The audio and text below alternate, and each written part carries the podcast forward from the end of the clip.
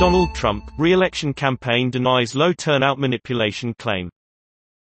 A teen social media campaign claimed to have caused a lower than expected turnout at a Trump rally.